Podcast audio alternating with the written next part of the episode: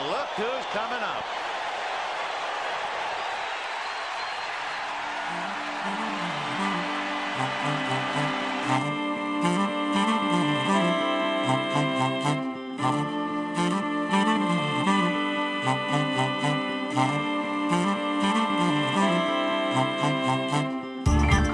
Hello there. Welcome to another week of Ultimate Fantasy Sports Daily.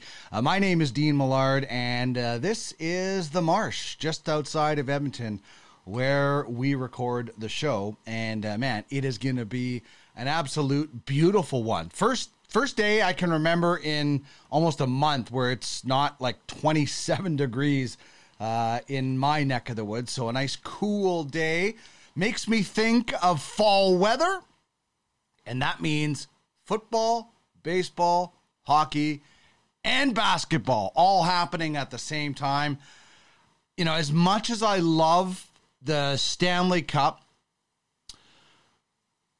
there's something about sports beginning and sports ending at the same time that I think fall is my favorite season. Just something awesome about that. And we're going to try and tackle as much of it as we possibly can on today's show. Cameron Turner, we tried to have him on Friday, but we had a whole bunch. He had some technical issues. Then we had technical issues. So it was a freaky Friday for sure. But he is with Norse Stars in UFHL. He's the managing owner and president of hockey operations. They've been very busy. They're doing some cool things off the ice that we'll tell you about as well that you might want to get behind as a fan of fantasy sports. And Jamie Thomas, he's not only the scouting director for UFF football, UFF Sports football, but he's also on the Winnipeg Jet broadcast. And the Jets signed a veteran the other day in Sam Gagner. So we'll talk with Jamie about a variety of things. We go around the horn with Jamie every Monday, basically, and we will do the same thing again today. Dobber Hockey, Calgary Flames preview. We'll also have Fantasy Thunderdome as well, a hockey edition. Top 3 question of the day and games to watch. So let's get to the question of the day right now. And I want to know what makes your fantasy league unique. The reason why I want to know this is because this video I'm going to show you is next level when it comes to making a fantasy league unique. This is how a league, I'm guessing football, decided who ended up with the first overall pick. This is awesome. Nailed it. Oh, there, nailed it. I like the commentary. Perfection. The cheering. Go, go, go, go. Oh, yeah. Run. Oh, yeah. He's look at him boot it. Look at him go. Oh, that is amazing. That is how fantasy drafts should, like that. That's incredible. Perfection, as the one dude says. Oh, yeah. Oh, yeah. He's burning, bro. And I just love the cheering, too. I mean, well, when you're, I don't know if you're in a team setting in that situation, or maybe it's just a buddy. Perfection. Perfection. So good. And I love the speed at the end. Do a shot. Flip the cup. Pong. So good. So I'd love to know what makes your fantasy league unique. Would you guys do something like this? You know, in one of our leagues that I'm in a league with Jamie Thomas of, the last pick or the first pick in the draft is decided by the toilet bowl. The teams actually play off. So you got to still actually do something fantasy wise. But there was another video out there. Somebody lost a fantasy bet and they were dressed as a shark. I think that's funny. You make the loser, the last place team do something. Jamie wanted to actually relegate in our fantasy league. That's how serious he is. He wanted to relegate a team, like kick them out. It didn't go over very well. So anyway, that's unique for sure. When you're having a combine for the first overall pick, that is definitely counts as unique. So I want to know, and please chime in on the chat in Twitch or hit me up on Twitter at Duck Millard. What does your league do that is unique when it comes to fantasy sports? Brilliant. There are some brilliant minds out there. Oh, use crypto. That is very unique. I like that answer. Is that Maria? I can't really tell names on the Twitch chat. Lots going on, but use crypto. I like that. I love that we do that. That is unique, and it's only a matter of time before things really get going on that end. So, as mentioned, you can hit me up on the Twitch chat. You can get on Twitter at Duck Millard. Lots of really cool things that we are going to get into on today's show. Okay, our top three today.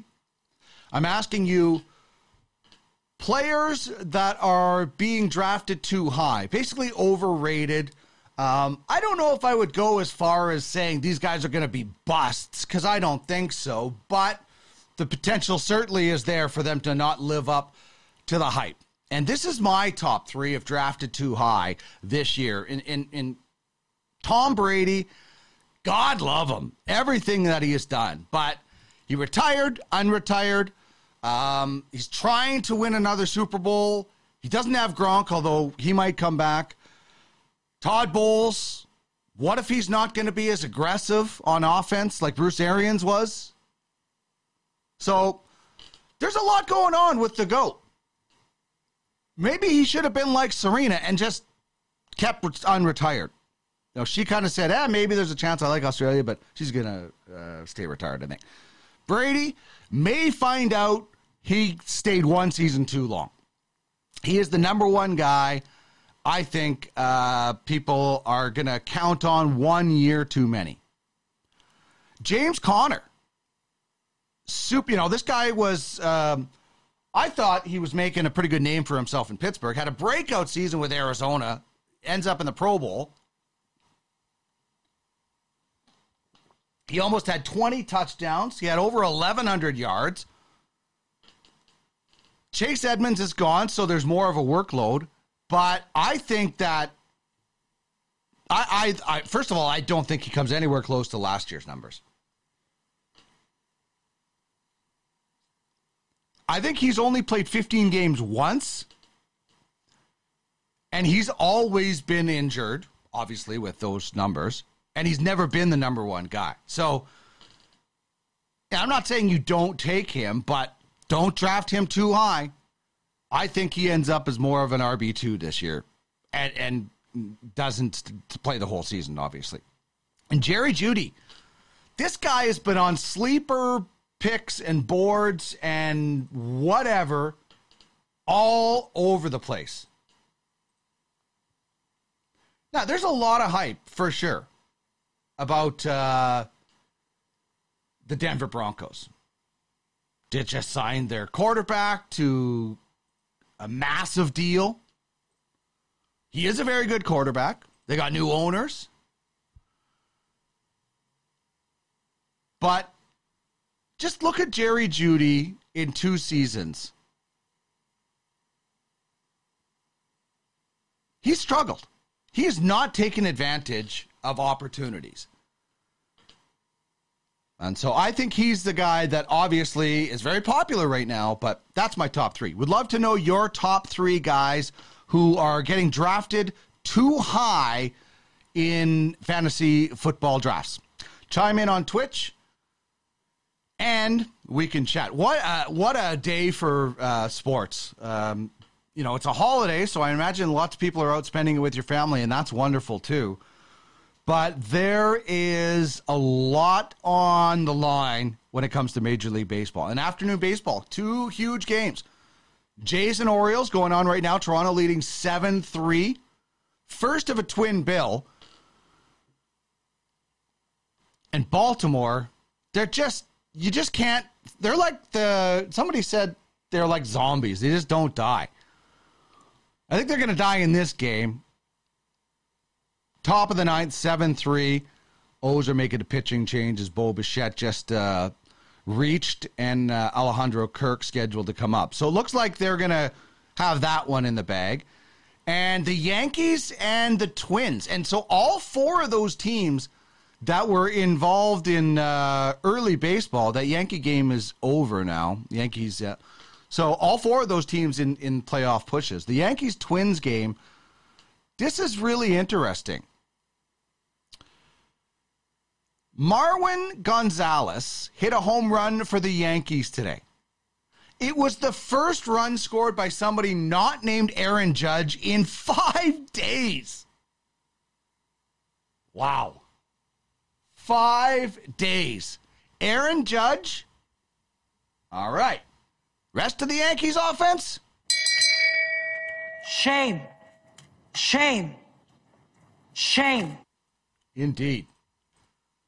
So Aaron Judge did come to play, though. He wasn't just sitting back and resting. He hit 54 today. Drilled deep to left field. There it goes! See ya! A long home run into the second deck. Number 54. And the Yankees lead 4-2.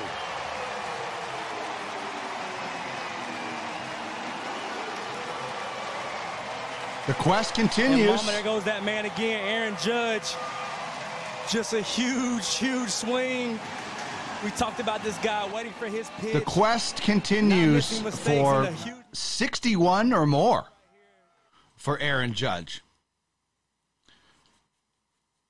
Yankees win 5-2. And this is there's just an absolute, you know, wild stuff everywhere. The Yankees obviously trying to stay ahead of Tampa. The Twins, they're fighting with the Cleveland Guardians, and neither of those teams have a wild card to fall back on. So the Twins losing today as the Yankees win 5-2 was that's a crusher in when it comes to the wild card race. You know, as for fantasy, I mentioned Marwin Gonzalez.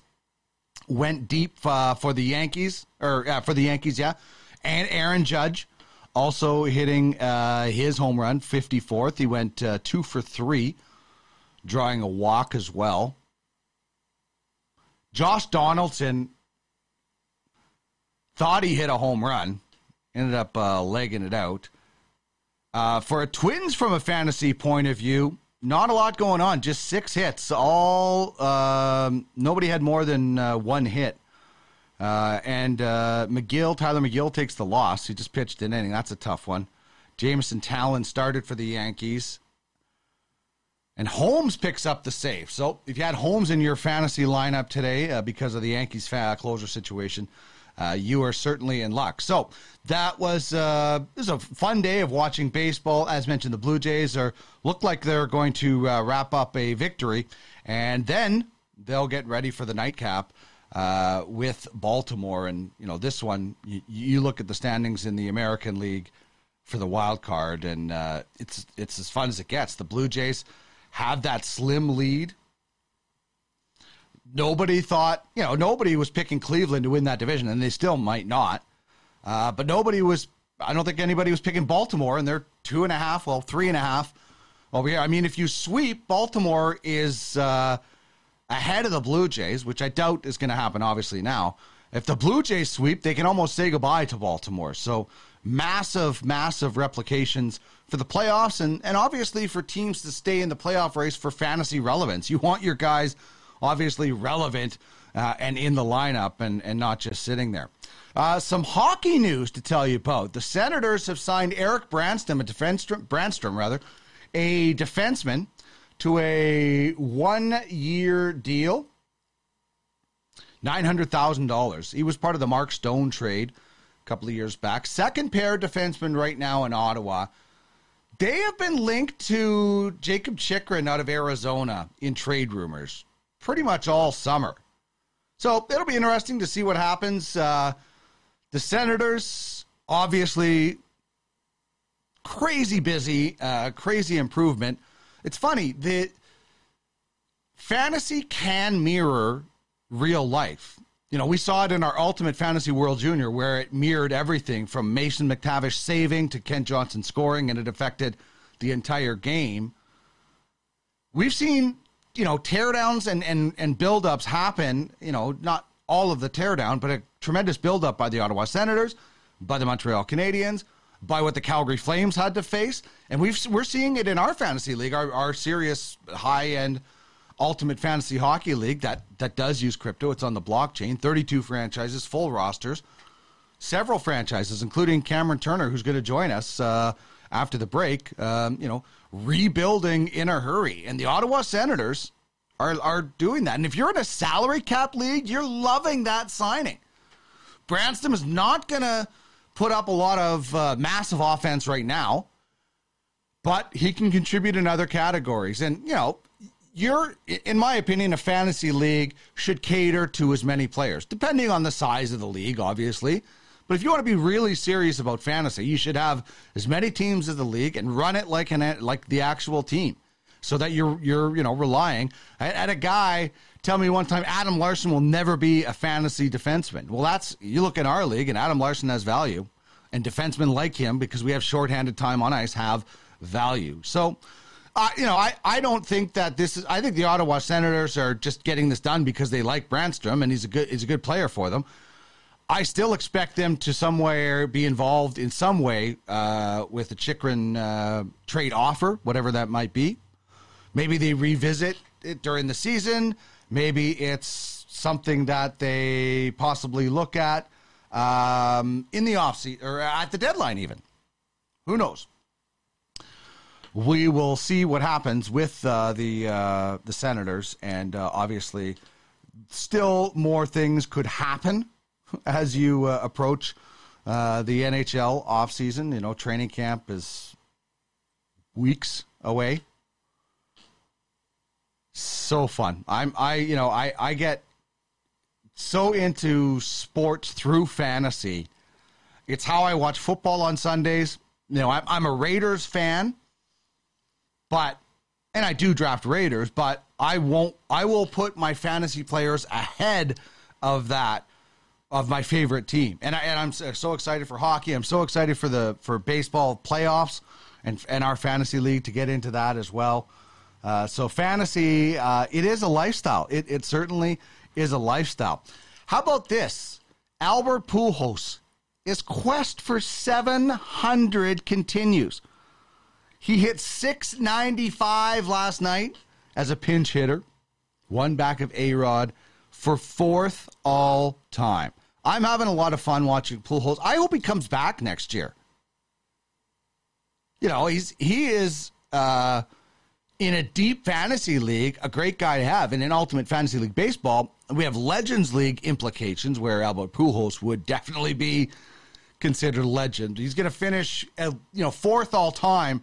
I'm sure he's going to pass A-Rod, and I would not be surprised if Pujols hits number 700 this season. I'd like him to come back. I'd like him to get 700 out of the way so he doesn't have to come back, but I'd like him to get 700 out of the way so he can just enjoy an off-season where he may or may not decide to come back. All right, we are going to come back after this short break here, and we're going to bring in Cameron Turner, who is the owner and GM, the president of hockey operations for the Norse Stars in UFHL. They've done a lot this offseason. They've got a lot going on off the ice that you'll want to know about. We'll also talk to him a little bit about some college football. So this is Ultimate Fantasy Sports Daily. We'll take a really short break, and we will come back with our good friend, Cameron Turner.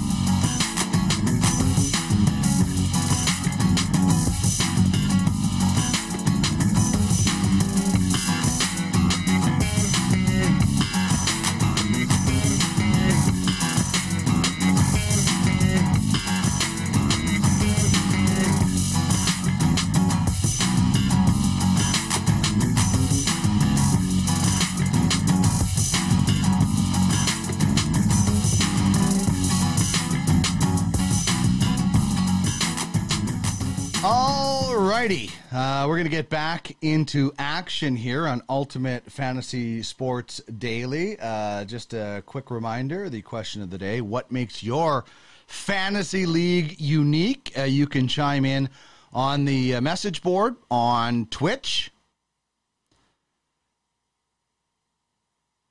Alex says, hey, Dino, happy Monday. Great to see you. Thanks very much. King Willie Gaming, that's Alex. And Arnie says, before the deadline, I never acquire players from my favorite team. Oh, that's interesting. That's a very cool strategy. I like that from Arnie. So chime in there on our question of the day and our top three. Guys drafted too early in fantasy drafts this year. And guys that I feel are going to not live up to their hype. And Brady, just because at some point it's going to happen. James Conner, never been a number one guy, and now he's going to be the number one guy and never been healthy. And Jerry Jeudy has just never lived up the hype, and he's getting a lot of sleeper. I'm not saying don't draft these guys. I'm just saying don't draft them too high. That's my opinion about that. But that's just like my opinion. Man. All right. I am excited about bringing in our next guest. We tried it on Friday. We've tested since then. Please let it work as I bring in Cameron Turner of the Norse Stars, the managing owner and president of hockey operations. Cameron, how are you? Doing good. How are you? I am excellent. I'm glad we were able to connect on the show, and it worked. I apologize for making you sit there on Friday when things didn't work out, but I'm glad we were able to hook up today. And you're an owner in the UFHL. We're going to get to the Norse Stars in a second, but how did you land with UFFS and the Norse Stars specifically? Well, first of all, thank you for having me back on today. I know we both had some issues with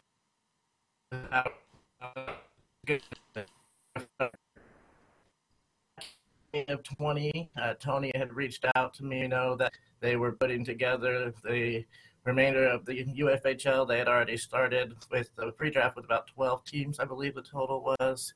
And then I was in the second group that came in. We did the draft in 2020 and kind of went from there. But it was just a matter of Tony reaching out to me on Twitter, and I was really interested and got to looking at it and was able to do it, and one of the better decisions I've ever made for sure. Yeah, it's amazing. I'm so glad I chatted with Andrea Karanduck when I did and found out about this, and I was so hooked instantly. You know, there's lots of things I've had to learn about it, but one of the cool things is getting to design your own team, your own logo. We had so much fun with Duckman's Domination. I love the North Stars look and the logo. Can you take us through, you know, why you went with the name and the look, North Stars, and what it means? Yeah, sure. Well, first of all, the name is obviously a play on North Stars. I'm a Dallas Stars fan, and I've always liked the North Stars design going back to Minnesota.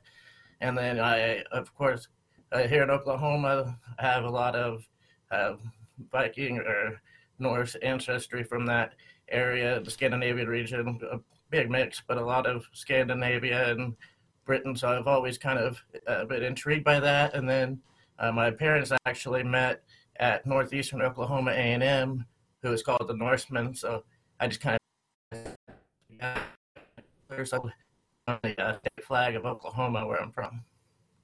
I love the personal touches. You know, it's the same thing with all of my names as we're getting a closer look at these awesome.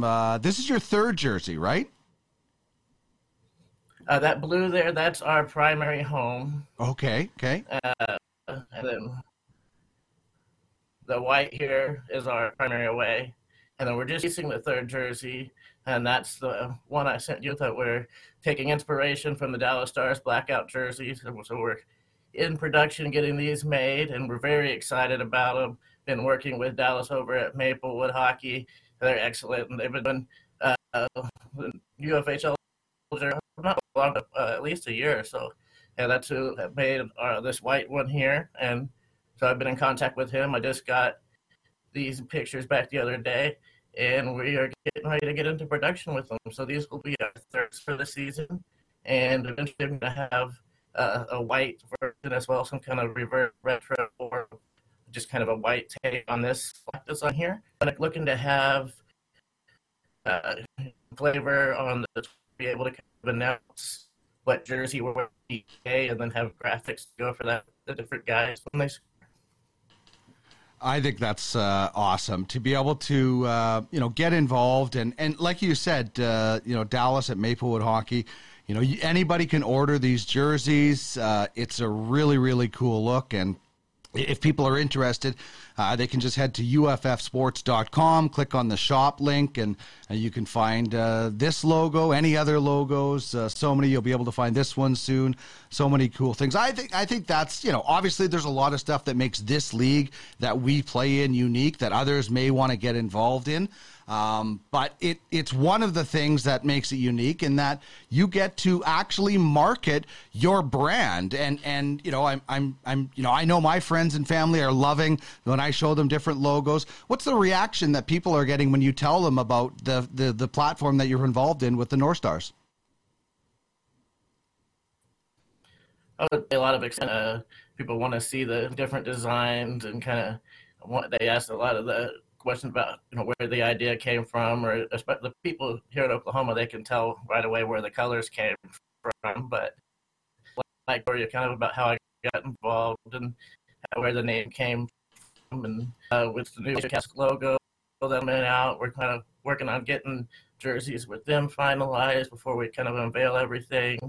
It's just kind of a lot of fun letting everybody see the different designs. And you know, my family knows I've been doing these in notebooks since I was a very little kid, so they're always excited to see new designs, and just be able to see them come to life is a lot of fun, very surreal. That's awesome. For something that, you know, it's similar to Mooch and his group was Seven Seas. You know, they played different kind of world global fantasy games, and now they're in similar leagues. So you've been playing fantasy for about 20 years. What did you start with? You know, how long have you been involved in fantasy hockey? And, you know, what was it that got you into fantasy sports in the first place? When I first started, it was football. Fantasy football is huge here in Oklahoma and in the U.S. in general. I grew up going to college football games and have been a massive fan. And, you know, back when I was in high school, I started playing with friends. You know, my dad wanted to play, and so we would all have our leagues on Yahoo, and started getting into hockey on Yahoo for a little while, played there for 5 or 6 years, and then had a little bit of a hiatus for a few years, but got back into it heavily for about 7 or 8 now, then hockey about 3 or 4, and then really up heavily full-time about 2.5 years now. And man, have you been busy? You know, I don't know if you need. I don't know if you need to take a break during this interview to make another trade, or if that's something that you can hand something off to an assistant GM, because you know, even before we came on the air today, you made more trades, or you know, they're being announced at least. You know, you're in the same boat as me. As I said on Friday, our goal was to try to catch you guys last year, and we couldn't do it. And then I love that both of us went after it this year and really retooled. And like, I'm just trying to keep up with you, man. So once you stop making moves, I can take a break and give Craig some time off. But what an off season it's been for you. What made you say we're going for it now? Well, appreciate it. We're definitely excited about it. We've got a lot more we're working on, trying to increase conversations and find maybe 1 or 2 more deals. But you know, I have president of hockey operations. Our general manager is Tom Hutchison, and then director of scouting is Gert Dultak. So we get together, we chat in the thread, and then with me working online a lot with design and with art, I'm able to be online and have the different conversations. So I work the phones, and I'm able to get the different ideas and bring them all back to the guys, and we discuss things. And you know, Ger and I had a conversation on the phone for a while the other day. Tom and I messaged back and forth pretty much all day. And so we're just kind of able to figure out the direction we want to do. It's been a matter of building assets over the last couple years, not big of a budget to start with, kind of growing with the league. And so we finally found ourselves this year with Jason Robertson looking like a breakout star that we could potentially build around. And we had, you know, a large stable of prospects. We had some picks, so I looked at it and thought now was a time where we could move some of what we've built up and position ourselves to make a run for the playoffs this year. Well, you're certainly doing that. The conference is a lot more competitive, and it's amazing. Just like in real life, a team goes on a run and they have to rebuild, and we saw that with the Royals. Although I think Arnie's playing a little possum. I think that Royals roster is still pretty good, even though they've sold it off. And, you know, when we look at this league that we have, you were brave. You went out and did some, like, I think you called it the way too early power rankings, but I love it. I love the power rankings, and this actually could have even changed since you did this. I'm not sure because, you know, you guys have made some moves. The one thing I love, you put yourself in the top 10. That's confidence, and I love it. It's like the Kevin Costner, you be cocky and arrogant even when you're getting beat. Like, you're coming off 31, and you think you can be top 10. That is absolute confidence, and I love it. What made you want to do the power rankings? Because this all could open you up to some bulletin board material for other teams as well.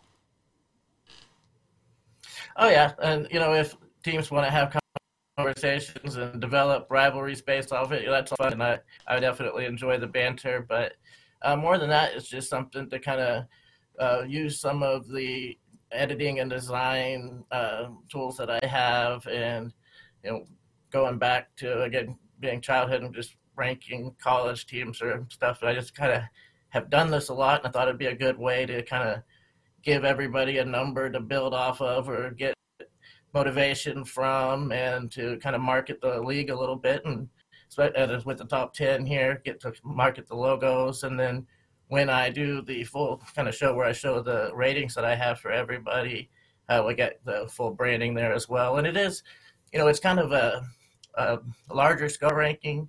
It's not necessarily where I think everybody is going to finish in the standings. It's more a combination of what I think of their offense, their defense, and their goaltending, and then also potential, which could mean, you know, lots of picks and prospects, or it could mean your whole roster is 22. So there's a lot that goes into it, and it's very fluid. So definitely it's changed a lot already since I did this, because I've made a few changes myself. So it's a lot of fun. I'm enjoying it, and, you know, I hope it kind of brings some attention to the Well, I think the creativity is awesome, and I encourage everybody in our league, everybody in fantasy, treat it like it's real. Do press releases. You know, we made a trade for Jason Zucker, and every press release, every trade we do, we try to attach a song to it, and, you know, have some fun with it. You know, but in our league, you treat it like it's an actual franchise, because it is professional fantasy hockey, and we're going to get, I'm guessing you're going to want to update that video. So once it's updated and finished, we'll upload it to the YouTube channel, and then people can check out the full rankings. Have you had anybody reach out to you and say, I can't believe you didn't have us here, or you had us here, or like in fun? Because I think that's the greatest thing about fantasy, other than winning, is chirping and having fun, and, you know, being respectful about it, but still developing rivalries. Has that happened already for you? Oh yeah, and it took about as game exactly from where I thought it was going to come from. We have a fun one with the fun rivalry. You know, Arnie's always fun to chat with and joke around with, and then Brent joined the league as our assistant general manager. But I know, you know, he did. So that's on other team messaged me saying, you know, we're looking to kind of advance or move into the top 5, or, you know, what do you see here? We're kind of wanting to make a trade. You look like you have us down a little bit in this area. So it's kind of facilitated a lot of talks, I think, as well, because it gives everybody each of their position groups. Yeah, I think it's like I said, it's absolutely terrific. On one thing, it generates a lot of conversation, but as you said, it's good for branding, and that's what our league is about. You can buy the Duckman's Domination logo behind me. You can buy the Norse Stars logo that you see on the screen. You can get that. So it is awesome for branding. So I really love that you did that, and we'll definitely get that up on the YouTube channel. So we also on our platform have college fantasy football in this terrific league. And I know, as you mentioned, you're a big college football guy. You have season tickets for Oklahoma State. So you went to the opener. What a wild game. I'm just looking at the score of that game, 58-44 over Central Michigan. Can you describe what going to a game at OSU is like for our viewers, like myself, who have never been? I mean, the atmosphere in Stillwater is incredible. I've been going to games since I was very little. My parents had season tickets, when I was an infant. I was being watched by other people, so I grew up going to games. Hadn't had season tickets since 2006, so very this year, but been able to go to one or two a year. But it's, a family atmosphere, really. Everybody knows each other. You don't really know everybody. There's 60,000 people there, but you do. And it's a lot of fun, especially with us.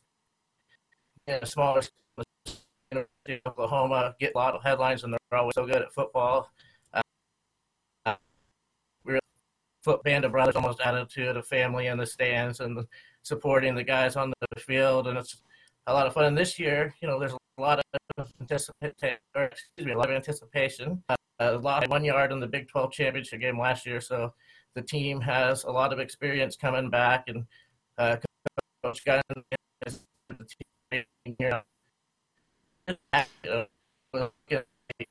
Steamroller game time, and really they were just rolling everything and kind of relaxed a little bit. Have talk about the locker room for sure. All right, we'll wrap this up. We're just getting a little bit of breakup. Hopefully we can get this in. But Barry Sanders, your favorite athlete, favorite player, is it simply the connection to Oklahoma State? Mainly, he was the Heisman in '88, the year I was born. So he was the one my parents were watching that year. So I've heard a lot of stories. And then I watched him when he was with Lions growing up. He's definitely the top guy in Stillwater.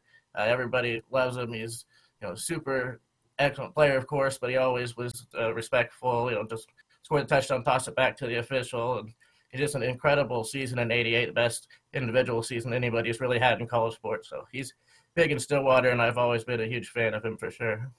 That's awesome. And you're right. He is one of the best for many, many reasons. Cameron, this was a lot of fun. I'm glad we got a chance to catch up, and it's a wonderful logo. You're doing awesome things off the ice. First of all, tell us about Drake quickly. Tell us about Drake, because not many fantasy teams have something that you have. Oh, yeah. Drake, we love. He's hatched, as we say, back in June. He's our digital mascot. He's a little dragon from Sweden. We brought in an artist from over there. Her name is Mio. She's done a lot of work in the NHL, and so I had seen her work before and reached out to her, and she was interested with the Norse theme, and so I asked her to kind of find a fun character, Norse elements in it, and she put together Drake and did an amazing job. We absolutely love him and just kind of use him for marketing, and he helps us kind of sell our brand and our team. Oh, that's absolutely wonderful. Thank you so much for joining me today, Cameron. Best of luck. Relax on the trades a little bit so my phone doesn't burn up every time you make another one, and then I have to make another one. So maybe we'll have to call a truce or something. But in all honesty, you're doing an awesome job on the off season and the branding, and we're lucky to have you in our league. Thanks so much for joining me. Hey, I appreciate it. Thanks for having me. Always good chatting with you, and look forward to another fun season of UFHL. And if you can catch us, we're kind of a little bit of a lead, but you were coming right with some of those trade makings. So it's going to be a lot of fun. Excellent. There's Cameron Turner of the North Stars. Man, that guy has been, just killing it in the offseason in our league. That branding is definitely on point. UFF Sports says, yay, Cameron. Big fans of the North Stars. Tony says, I remember working on the North Stars logo. And as Cameron said, Malty did a great job of that one. One of the OGs, as Larry says. Oh, and then the North Stars, they just, I guess maybe Cameron was making a trade while talking to me. That's how talented he is. Because they just acquired Granlund from the Monarchs. We just went out a trade. Now they counter us, and oh my God, I'm gonna have to get off this show maybe early to go make another trade or something. Andrea says, Cam is one of a kind. I agree. I think it was an awesome brand. I absolutely love it. So, okay. Well, that means now I have to go and try and make another trade because they just picked up Granlund. We looked at Granlund, just didn't have the assets that Cameron had. You know, we've made a multiple amount of trades as well, but nothing like that. That is impressive, to say the least. All right. When we come back, Fantasy Thunderdome NHL edition. This is going to be fun, and this is a debate that's kind of been going on in our Telegram chat for a while and in the NHL, involving two Canadian team superstars. Fantasy Thunderdome. Two players enter, one leaves. That is coming up next here on Ultimate Fantasy Sports Daily on twitch.tv/Ultimate Fantasy Sports. We're back in a second.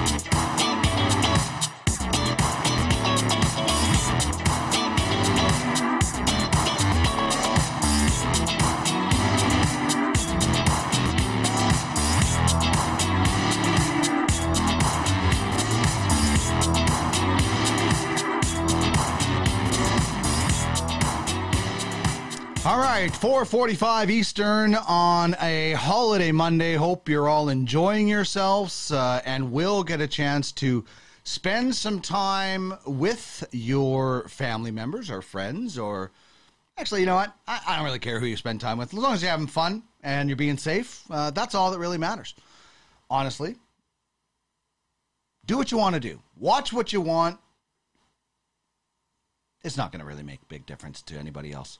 Just have fun and be safe. That's all that anybody is worried about. Okay, that was a fun interview with Cameron Turner of the Norse Stars in Ultimate Fantasy Hockey League. But right now, it is time to have a little bit more fun. We'll get to some top-shelf fantasy night performances, as well as some injuries that have to be concerning for a lot of people in fantasy right now. There is unfortunately a lot of guys going down. But right now, let's get to it. Fantasy Thunderdome. Welcome to another edition of Thunderdome. You be cocky and arrogant even when you're getting beat. 2 men enter, 1 man leaves.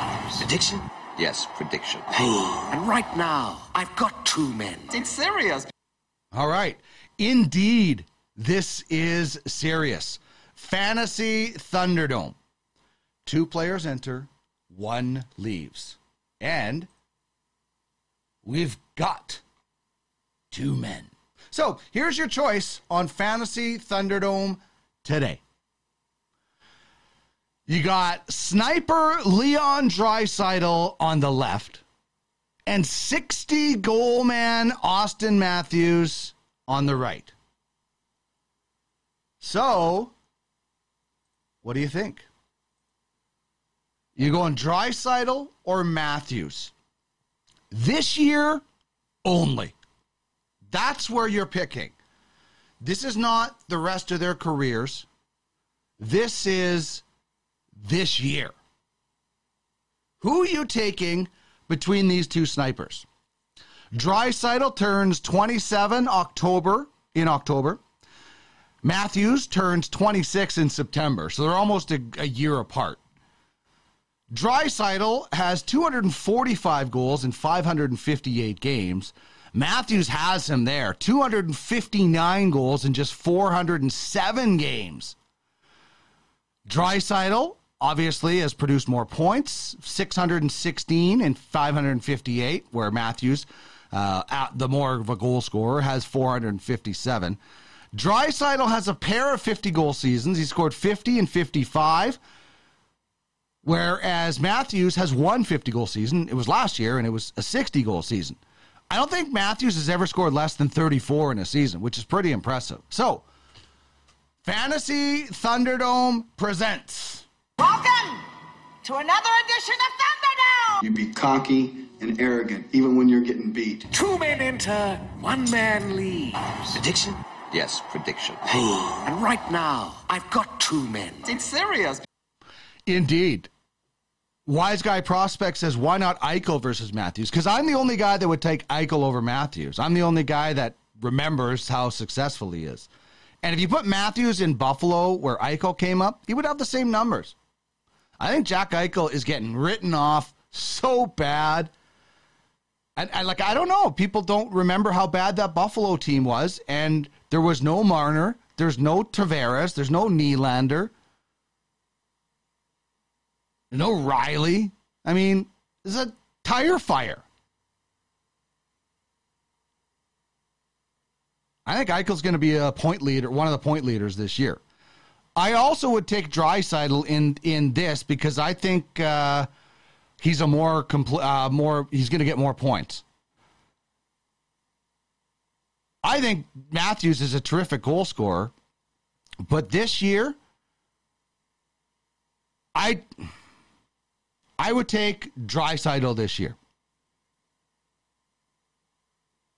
Maybe it's I see him more. I'm so glad that Auston Matthews finally got to the 50-goal mark so that people can stop saying Auston Matthews isn't very good because he hasn't scored 50 goals because it was so stupid. It took him a little bit longer than probably people thought, but the guy has done nothing but score goals. Like I said, his lowest is 34. Alex says, yes, Eichel has everything to prove this year with a strong offense around him for the first time ever. And, you know what, think of it. He's finally got a little bit healthy. The Buffalo Sabres weren't going to let him have this surgery for whatever reason. So I expect big things.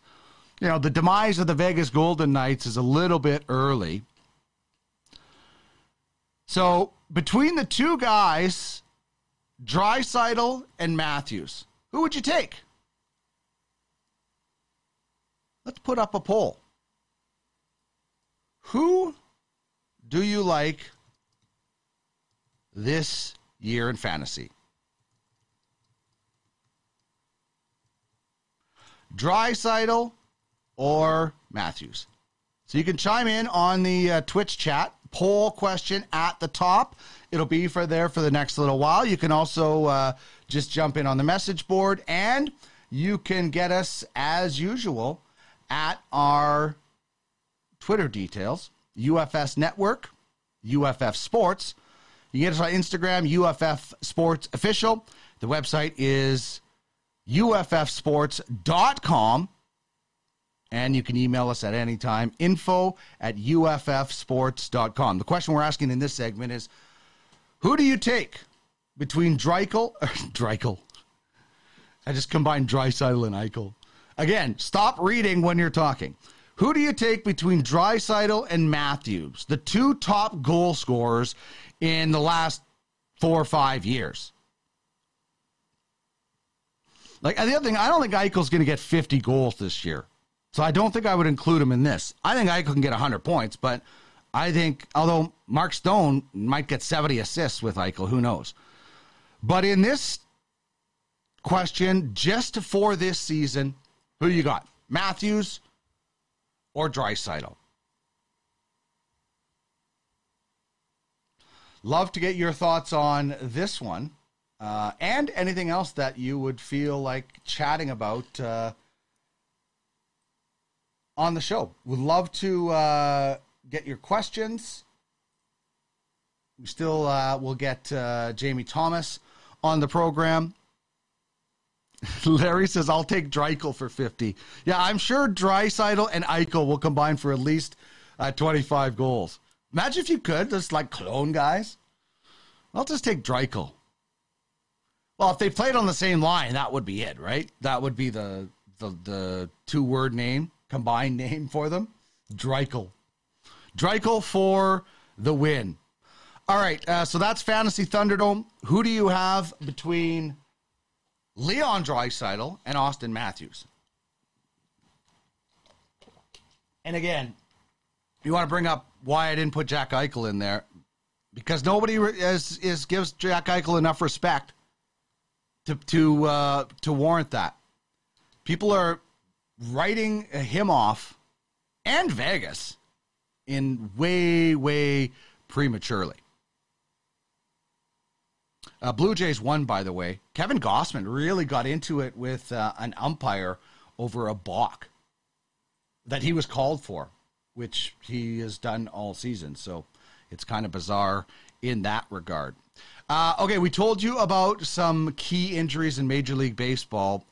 If you're setting your lineup for tonight, and I think a bunch of games are about to start in an hour or so, and you haven't been paying attention, here is your reminder. Andrew Benintendi, he's going to have hand surgery. The Yankees left fielder broke a bone in his right hand on Friday, and he needs surgery to get the remainder of the bone, to remove it. It could be it for him. He's a former Red Sox as well. There's only about a month left, and that minimum, they say, takes minimum 5 weeks. Now, who knows? Maybe he plays with some sort of cast. I don't know how you would hold a bat with a cast or catch or anything like that. You know, it's not football or hockey, but he's a free agent, and he's like barely been a Yankee. They picked him up. He did hardly anything in the first little while. He's been a little bit better as of late, but they also traded for him when he had plantar fasciitis, and that takes a while to come back. Zach Plesac. If you have Zach Plesac in fantasy, you should be very mad at Zach Plesac again. Do you know why? Because Zach Plesac has injured himself again.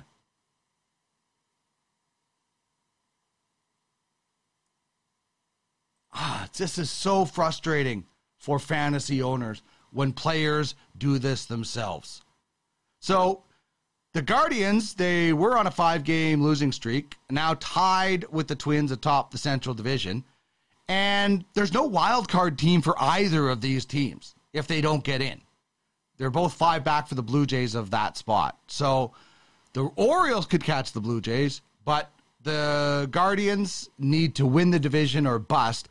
And they just lost 2/5 of their starting rotation. Aaron Civale hit the IL with forearm inflammation. And Zach Plesac, this is the more frustrating one. Zach Plesac broke the pinky on his pitching hand while punching the ground after giving up a 2-run home run. Get some bull crap. Come on, that's terrible. He broke his thumb last May when aggressively pulling off his shirt after a poor outing. Shame. Shame. Just what you need. Just what anybody needs. A guy hurting himself, taking himself out of contention.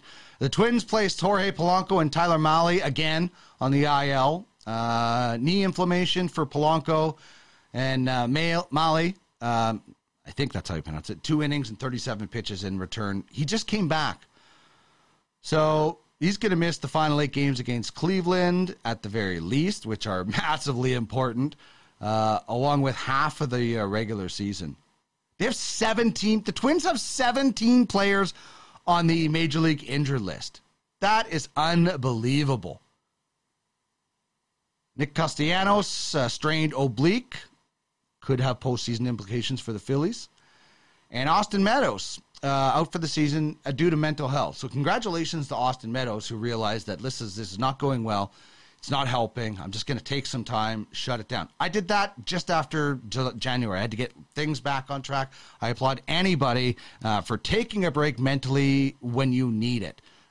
Don't ever think it's wrong. You would do the same thing if you were rehabbing a back or an elbow or anything. You would take the time. So Austin Meadows, bravo on taking the time that you need to get right before you get back in action. So that is awesome. I love that. And I also love these top shelf fantasy performers from last night. TJ Friedl of the Reds and the Wheat Sox. That's an awesome logo. The Prairie Wheat Sox. Every time I drive home, I think of them. He had 20 points in a doubleheader, so that helps out. He went 4 for 8, a couple of homers, 3 RBIs, 2 runs, and an OPS of 1.806. Seth Brown, right behind in the points department of the A's and the Outlaws. 18 points, 3 for 4, 2 homers, 3 RBIs, a couple of runs scored, and a OPS of 3. We also saw Zach Gallen of the Diamondbacks and Moonshot. Pretty impressive stuff from Zach Gallen, who had an 18-point night, 7 innings, no earned runs, so gets the quality start as well as the win. Gave up just 2 hits and struck out 7. And Jose Urquidy of the Astros and Circa Sports Trout. 18 points through 7 innings, no earned runs, gets the quality start, picks up the win, 4 hits, and 8 strikeouts. So awesome stuff there from the Wheat Sox, Outlaws, Moonshots, and Trout. Moonshots, Wheat Sox in the top 10 of UFLB, having a really strong season. Trout loaded up for the future. It is going to be a dynasty at some point for Circa Sports Trout. They went 17-0 last year in the regular season. Larry says, Eichel looking lethal at the BioSteel camp by the sounds of it. He could definitely go off this season in Vegas. And Alex, King Willie Gaiman says, I'll take Matthews over Leon there, but I like Eichel's chances to keep up to both. You can't wait to see that Vegas team take the ice. Yeah, I think this is going to be a third 50-goal season for Draisaitl. And I think he's just getting more and more motivated by Matthews and McDavid getting a lot of the attention, rightfully so. They're lethal players, and Matthews was the Rocket Richard Trophy winner this year. But I also think Jack Eichel coming to the West, like the West is going to be so deadly. It's going to be so much fun. Eichel there for a full year. It's awesome. All right, still to come on the program today.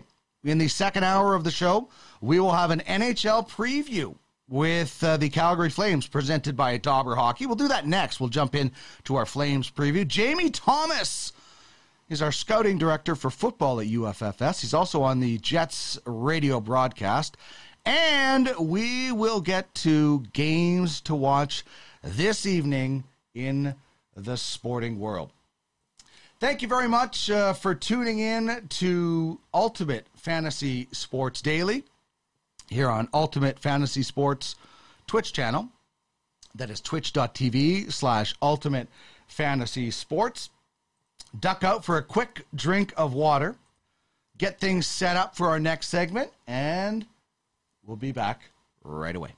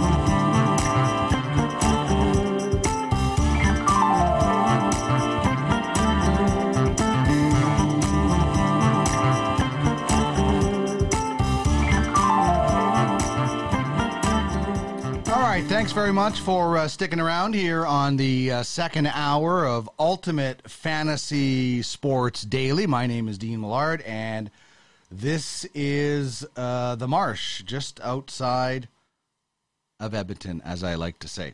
A bit of a slow connection today going on, so I apologize for that. Big thanks to Cameron Turner, who joined us on the show earlier.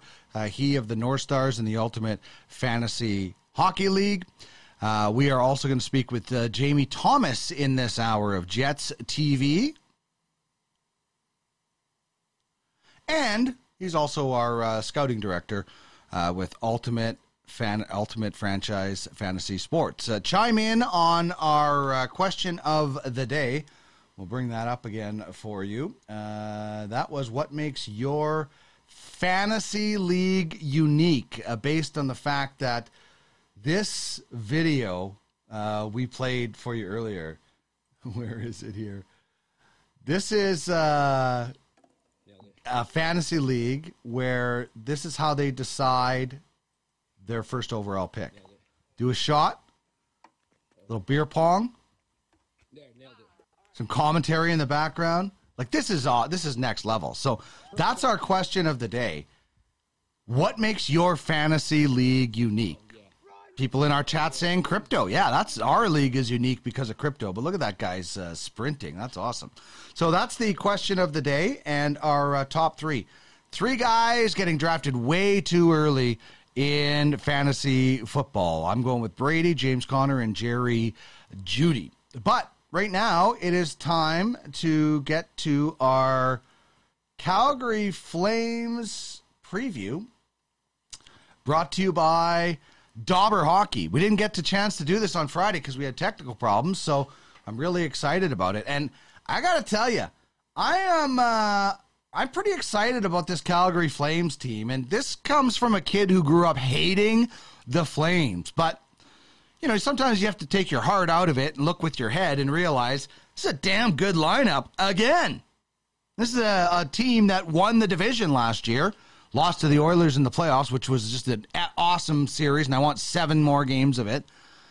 And then it looked like they were getting dismantled. And as we talked to Peter Labardius last week, it was the summer of tree living where he lost Goudreau. He lost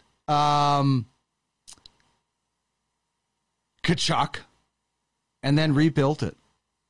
Larry says that draft combine comment about auto drafting was classic. Yeah, that was the best. He said the best thing. Somebody said the best thing is they won that and then auto drafted and ended up with 7 quarterbacks or something like that. A bunch of kickers. That was good. That was, you know what? Like uniqueness right there. 10 out of 10. So when we take a look at this new Flames lineup, Jonathan Huberdeau, the Royals are liking this. You know, he was on an offensive team, obviously, in Florida, but I think this Calgary team isn't going to take a step back offensively.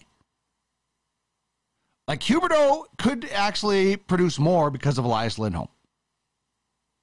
The Stingrays and the Royals loving that combination in UFHL, and so should Flame fans. Huberdeau gives you something Gaudreau didn't. He kills penalties. 5-tool player. And then Noah Hanifin I went with instead of a guy like Anderson because of goals. And sometimes goals are more than assists in fantasy league. So, because I think he had 10 goals last year. So that's what I'm going with as far as the top 3 fantasy stars. Huberdeau, Lindholm, and Hanifin. There's lots of other choices. The Flames have depth, and it's going to be fun. The breakout player, Noah Hanifin with Kamikaze in the UFHL, by the way. The Stingrays, you see that logo just below the Royals for Elias Lindholm. They're in the finals of our logo challenge right now. So you can check that out, uffsports.com/bracket, logo bracket. Or sorry, uffsports.com/bracket challenge. Apologize for that. Dylan Dubé of the Monarchs is my pick for a breakout player. He's had some really interesting playoff performances, and, you know, somebody's going to get soft matchups in Calgary. Why not Dylan Dubé?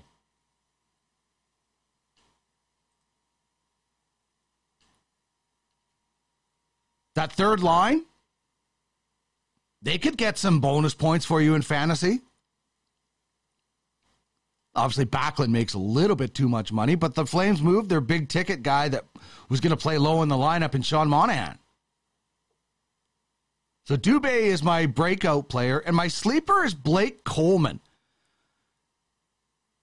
Just because he can fill out some different categories. I want to check out the lineups for Dobber Hockey now. Those lineups that we had up there, those are from Puckpedia and Daily Faceoff, where they get them. This is the lineup right here. I don't know why it's... There we go. It's not highlighted. This is the lineup that Dobber Hockey is going with. Huberdeau, Elias Lindholm, Toffoli, Dubé on the second line getting a bump with Kadri and Mangiapane, Coleman on the third line with Backlund and Lewis, Matthew Phillips with Kevin Rooney and Lucic. You got some extra guys there as well. Hanifin, Rasmus Anderson, Juuso Välimäki getting a bump into the lineup with Mackenzie Weegar. That will really help. And Zadorov, Kristanev, a royal favorite, and Jakob Markstrom. Wasn't as good as he wanted to be in that series with the Oilers, but still, I think he's a terrific goalie. And is he the best goalie in the division? Maybe him and Thatcher Demko?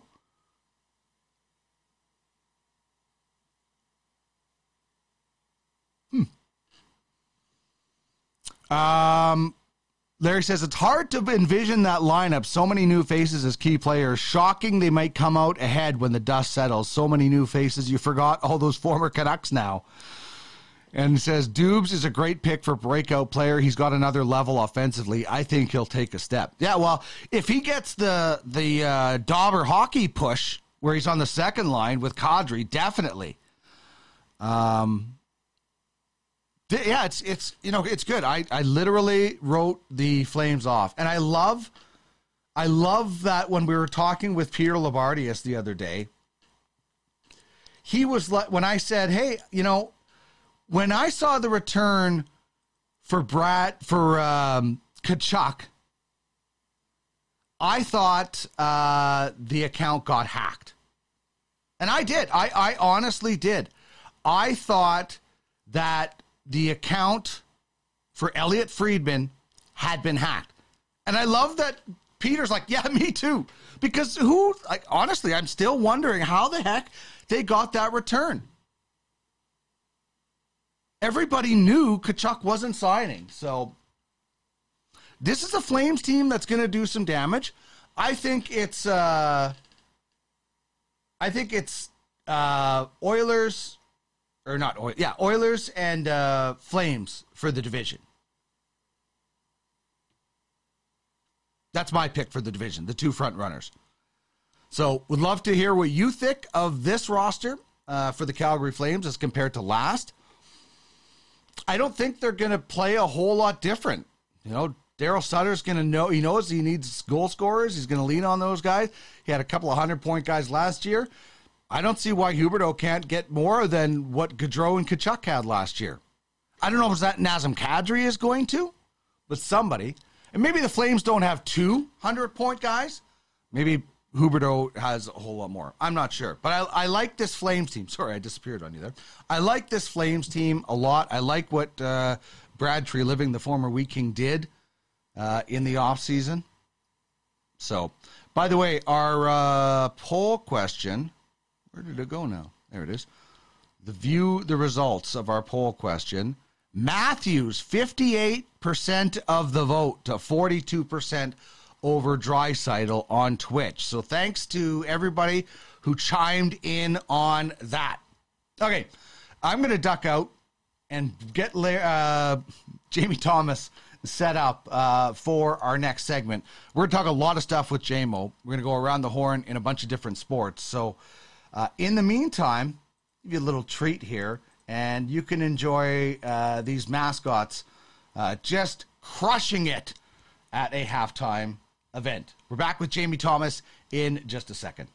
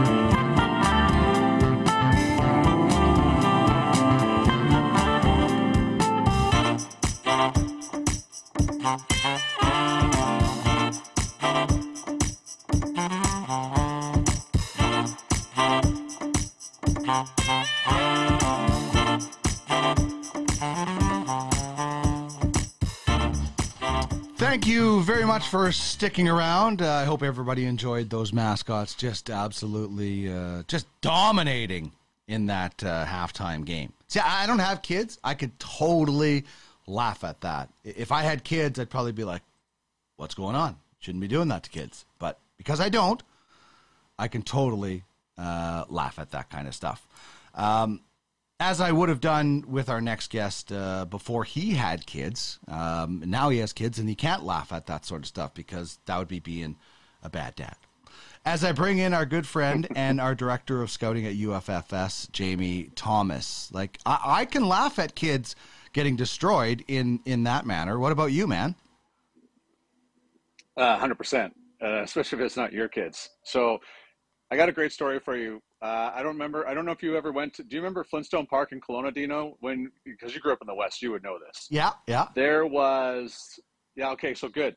Every once in a while, they would bring out the mascots. I can't even remember what time, so we go there every year. And I remember one time, my brother was probably about 6, and then we were waiting for Fred and Barney to come out. They didn't come out. The Grand Poobah came out, and my brother ran up. My brother ran up and punched Grand Poobah in the nuts, so he's so mad that Fred and Barney weren't out there, so the Grand Poobah chased my brother around in a circle at Flintstone Park. I'll never forget it. Oh, that is so brilliant. And I'll never forget my first year with the Lethbridge Hurricanes. It was like 97, 98, and Twister came. Steve was the guy that was wearing Twister's costume. Some kid punched him in the mouth and chipped. Some kid punched him in the mouth and chipped his tooth. He was so mad. It's not funny, but it is funny because sometimes. Don't you remember Billy Hill's Cop when Eddie Murphy's inside the costume and he shoves that kid in the water at the park? So I always think of that whenever I think of mascot abuse of kids. So I'm sure if it's your kid that's getting pushed over and dominated at a playoff, at a halftime show by a mascot, they're just angry people sometimes, man, because the abuse that mascots takes, outside of Gritty maybe, because Gritty's got an entourage, but I can understand why they get a little bit frustrated sometimes and take it out on the kids. Oh, man. Not that they should. No, not that they should. The kids don't really know any better, but it has to be just hell in that costume for mascots at times. No. You please make sure you have Paul Edmonds on your show sometime. He's got a great story about the Lethbridge Bull or something like that, about how someone barfed in the costume and no one would apply for the job to replace the Lethbridge Bull. So please, he has to tell the story because I was crying when he told me the story. And every time he tells me it, I cry even harder because it's just so funny. So whenever you have him on, please ask him about the Lethbridge Bull story. Yeah, definitely. We'll do that. Okay, let's get in. I can set that up. Yeah, we have to get that because that is... Yeah. Oh, my God. I can't wouldn't you just throw the costume out?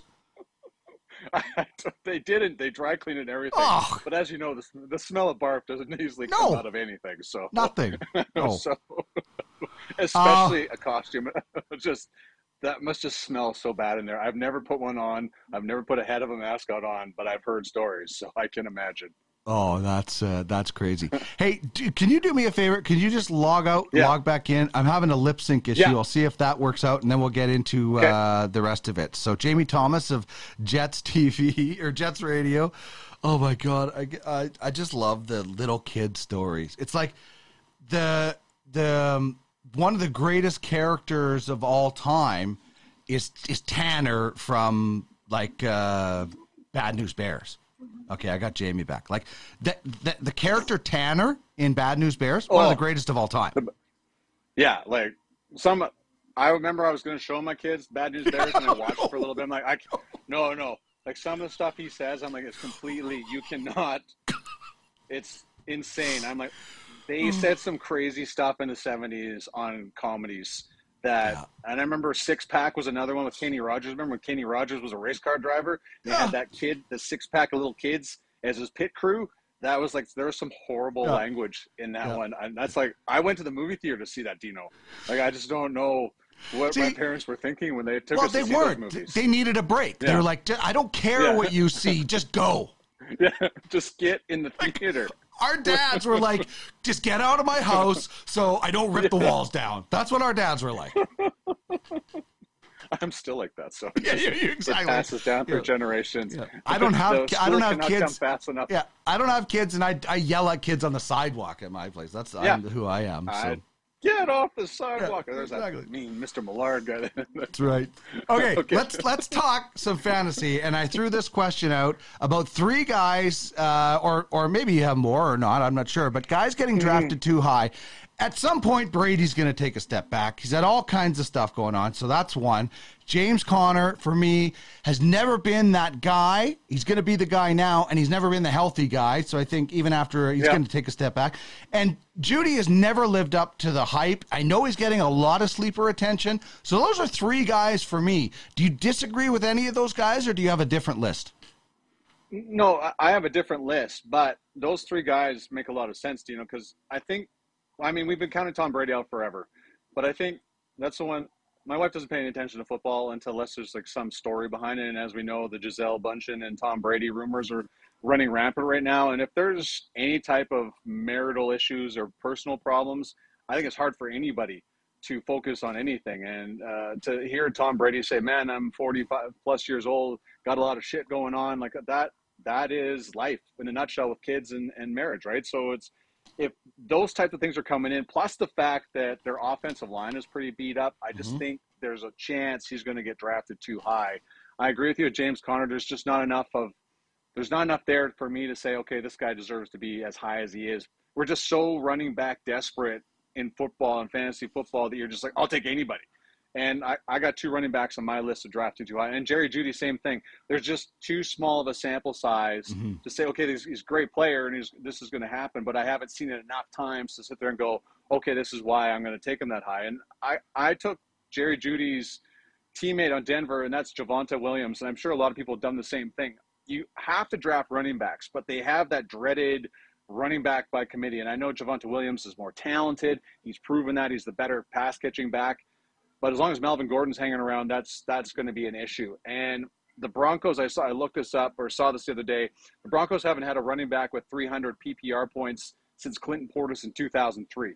And we've always heard all these great things about Denver and the running backs from a fantasy perspective. So I just think Javonte Williams is there. Cam Akers is another one. I actually ironically have both these guys on one of my 8 million fantasy teams. And Cam Akers is he had an Achilles injury. He's coming off it. I know he's fully over it, but it's always, you can't help tell me you haven't lost a step just a little bit with that type of injury. And same thing, the running back room is totally loaded with Kyron Williams, who was drafted from Notre Dame, and then Daryl Henderson's always hanging around. Plus, they've added Allen Robinson as a receiver. So Matthew Stafford has all these choices of where to go. Is Cam Akers going to justify being RB18? I just don't see it, but you're still going to draft him there just on the ability with the Rams offense. Maybe that'll work out for you. And last but not least, from your beloved Raiders, Hunter Renfrow. Renfrow had 128 targets last year, and that's because there wasn't much to go around. There wasn't many places else to go in Las Vegas. Gosh, there's so many places the Raiders have been. I lose track. But anyways, in Las Vegas, so now that Devonta Adams is there, a lot of people, Darren Waller's healthier. I throw the on there because he's had some hamstring injuries, but there's just a lot of options too. So I just don't think Hunter Renfrow is going to justify his ADP, but we're going to have to see how that is when this all settles down. So those are my three guys that I think will likely be drafted too high. Yeah, and like I'm saying, have been drafted too high. Yeah, and draft these guys. I'm not saying don't draft them, but just don't go way too early. Yeah, just don't go way too early on those guys because that happens all the time. People panic. It's like goalies in hockey or whatever it might be. When we talked the other day, Deshaun Watson obviously dominated the offseason, but now we're in season, week 1. So what do you think are the biggest three storylines heading into the fantasy football season right now?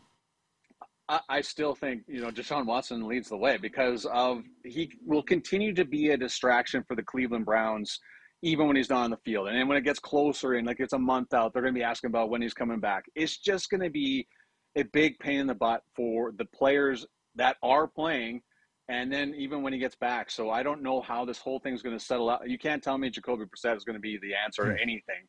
I just don't see anybody rushing out to draft him, even though they have a tremendous offense, a tremendous team. But that, to me, still remains a top story heading in. Then I know I'm a Dolphins fan, but you can't tell me that Tua Tagovailoa is not a big storyline hand this year, considering the Dolphins have said, okay, here you go. We know that you're just coming out of that hip injury. At least that's what they're saying. Everyone's saying we should have drafted Justin Herbert. You know, I know they're not saying that to him. All the criticisms are coming. You know, I think Kurt Warner is one of the few people I've heard backing up Tua. So now it's his time to shine. The offensive line is better. They have all these options, and you have Mike McDaniel as your head coach, so he's going to drop some nice game plans for you in the whole scheme of things. So he is a story to me as this one goes on, because if he doesn't work, how does that mean for the Dolphins' quarterback situation moving down the road here? And last but not least, Trey Lance, right? We speak of small sample sizes. The guy barely played any games in college, and he goes 5th overall to the 49ers. And I know these guys know what they're doing, and I get that. And they're not going to spend that kind of draft capital because the guy is not going to be good. But you're putting all your eggs in one basket. And I know Jimmy G sitting in the background. They kept him around, so that still is going to be a story. Oh, you said Trey Lance is the guy, but you're still keeping Jimmy Garoppolo around. So which one is it? Is he the answer, or is he's? Oh, we're going to wait to see if he's going to be able to handle it. So. I know that's three quarterbacks, but quarterbacks run fantasy football. Yeah. I don't care what anybody says, and they run the NFL. So, those three guys we're going to be watching throughout the year to see how this all turns, because you're having three organizations that are riding heavily on those three players.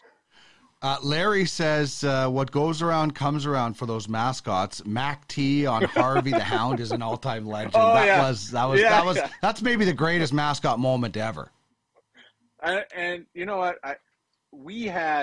I know there wasn't a lot of great times in Edmonton with the Oilers when Craig McTavish was the head coach, but the news conferences were legendary. Oh, yeah. There was when he called out Gene Principe looking like a lounge singer that one time when I was in Sportsnet, we were wearing jeans and the crazy coat and the Don Cherry jackets and stuff like that. But Mac T was the best. So the fact that he had that, grabbed out Harvey's tongue in the Battle of Alberta. It was just so perfect, right? And Billy Moore's has this big smile on his face on the bench. You can never forget that. That is like mascot abuse at its finest, but it's still funny as hell. So it's just, it's hard to forget that one. So Larry's absolutely right. Two favorites from Mac T was the definition of insanity is doing the same thing over and over again, expecting a different results, and his lipstick on a pig. He loved that line, and he was great. He sometimes, as a TV guy, you're like, I just need 15 seconds, and Mac T would go on for like 3 minutes or whatever, but he was great. He was fun to be around for sure. How about that time he said we're the only team in the NHL that has to walk through a bar to get a dressing room? It's true. It was so dumb. How was there not more incidents in that arena? I just remember, they would come off the ice and people be booing them when they're walking into the dressing room. Throwing beer. I'm like, this is, the most insane setup by far in the league. It was cool when they were doing well, and the walk-offs were great when they'd walk off into that glassed-off place where Gene would do the interviews, but that was a bad idea, and I'm surprised more incidents didn't come from it, because there were not a lot of good times. No, especially you remember when the Oilers lost 22 of their final 23 games, the worst end to any season that I've ever seen in a long time covering this game. I remember that those post game shows. They were awful. They were horror awful. Bad idea Jeans was that. That was like a terrible idea to have them walk through. Okay. We talked about, do you remember that skit, Bad Idea Jeans? That was so good. How can I forget? He's a recovering crack addict, but I thought, what the hell, let him stay on the couch. Bad Idea Jeans. I know I usually protection, but we just met at a resort. Bad Idea Jeans. And then they play basketball. They're just getting crushed. Yeah. Anyway. We talked about guys that are overrated. What about who's a guy who's not getting enough love, in your opinion? I'm not saying the most underrated, but a guy who maybe somebody could be like, oh, maybe I can sneak this guy in the later rounds or something. I still think this is kind of I still think Patrick Mahomes is kind of being left out in the lurch here because of the departure of Tyreek Hill. And it's not because he's not being talked about. I just think there's a little bit of, oh, the Chiefs are in trouble. I'm like, man, we have been watching Patrick Mahomes for enough time now to see, and then have Andy Reid dialing up all these different plays. Like he'll find a way to make, he's still to me, one of the best out there. I know there's the running option of Josh Allen. We went over this with Justin Herbert and stuff like that, but just Patrick Mahomes is still the top quarterback in the NFL to me right now with that. So I know he's still a big name, but I just think the loss of Tyreek Hill is completely being overwritten here at this point for Patrick Mahomes and the Kansas City Chiefs. It's interesting, and that sometimes does happen. And, you know, it's, whether it motivates Mahomes or not, it could be a benefactor because people read too much into those situations. Yeah, I think so. And, I mean, we're always looking for the downfall of somebody, you know, like the fact that Josh Allen never was, well, he's led QB points in fantasy for 2 years in a row. Couldn't possibly do it 3 years in a row. Well, he's still pretty good. So we're just always trying to downgrade things. So you just don't want to be that guy, oh, he's the best ever, and then you look like an idiot if a guy takes a step back. I just don't see Patrick Mahomes taking a step back. And, I mean, this division is going to be must-watch TV all year long. And there was a time where the AFC West, because of the Raiders and the Broncos, just weren't there. That's not this year. This year will be like, I got to tune in every time the AFC West goes to work because we're going to be entertained. It'll be like that North Carolina game. I can't even remember. Oh, Appalachian State. Yeah. Like, I just, like, when you look at games in the schedule in week one of college football, you're like, oh, yeah, North Carolina and Appalachian State. No, that's not what you're saying. This will be obvious with the AFC West when we have to watch every week whenever those four teams come across one another's paths. Okay, let's talk college football. Big weekend, obviously. Week one as opposed to week zero. I didn't understand that. But we have the ultimate college fantasy football league. I watched a little bit of the TCU Colorado Buffaloes game on Saturday night after some tennis. But the big story is the extra point walk-off against LSU. Is that the big story for Florida? Or what was kind of your takeaways this weekend? Well, I think there's many ways of looking at it. Like Lincoln Riley left last year, went to USC, brought his quarterback with them. Everyone's like waiting for them to fail. But, you know, it's good for college football when USC and UCLA and, you know, those types of schools are doing well. Well, I think we're doing okay in that department. So, you know, the debut of Lincoln Riley with USC stands out for me. Anthony Richardson, man, like we're talking about a lot of quarterbacks across college football. Bryce Young, you know, CJ Stroud, we're looking at those types of guys. Will Levis from Kentucky, but Anthony Richardson was drawing comparisons to Vince Young. And I know Vince Young wasn't a very good pro quarterback and certainly did not pan out in the Canadian Football League, but he was a hell of a college quarterback. So for the efforts of Anthony Richardson in Florida beating Utah this weekend, there's a guy to be watching throughout the year. And then, of course, how about Georgia? Georgia loses all these guys from the defensive side of the football in the first round of the draft, and just an unheard of amount of players being drafted, and they still kick the crap out of their first week opponent, and they look terrifying. So they're going up against Florida next week. We'll see how that looks for Anthony Richardson and company. But we're always looking for, there's an upset always mixed in every once in a while, but it's just more like status quo. And like Alabama looks great. And Bryce Young had all kinds of time to throw the football. We'll see how that transpires going down the road here. But just Georgia's just an incredible story to have those many first-round picks and just pick up where they left off. And the offense looks unstoppable. So last year was all about defense. I just think their offense is going to have a little bit more say in their title hopes again in 2022. Well, I think Georgia was ranked, I think, third, and they were ranked third instead of second because they lost all those guys. It's not going to be very long before people realize, oh, they're if they're just as good, they're going to be in the top two again because, you know, if they are that good and everybody thought they were going to take a step back, you would normally think you would take a step back losing that much, but they're going to be right up there again. Nope. Yeah, a hell of a job recruiting there. So, people can complain about the SEC all they want, but it's just you tune in every week just to see if they're going to lose. That's what you're hoping for. I mean, you could tune into college football playoff. Will Alabama lose? You're kind of hoping the inside that's how it works out. But that is, let's go back to the Oilers in the 80s. When I was in Calgary, I hated the Oilers, but you sure was happy as hell when they lost. So people can complain about these domination all the time, but that's just what makes it that much more sweeter when those big teams go down or don't. Like, I mean, it's just I like dominant teams as much as the next dominant players. We're all going to miss Serena Williams.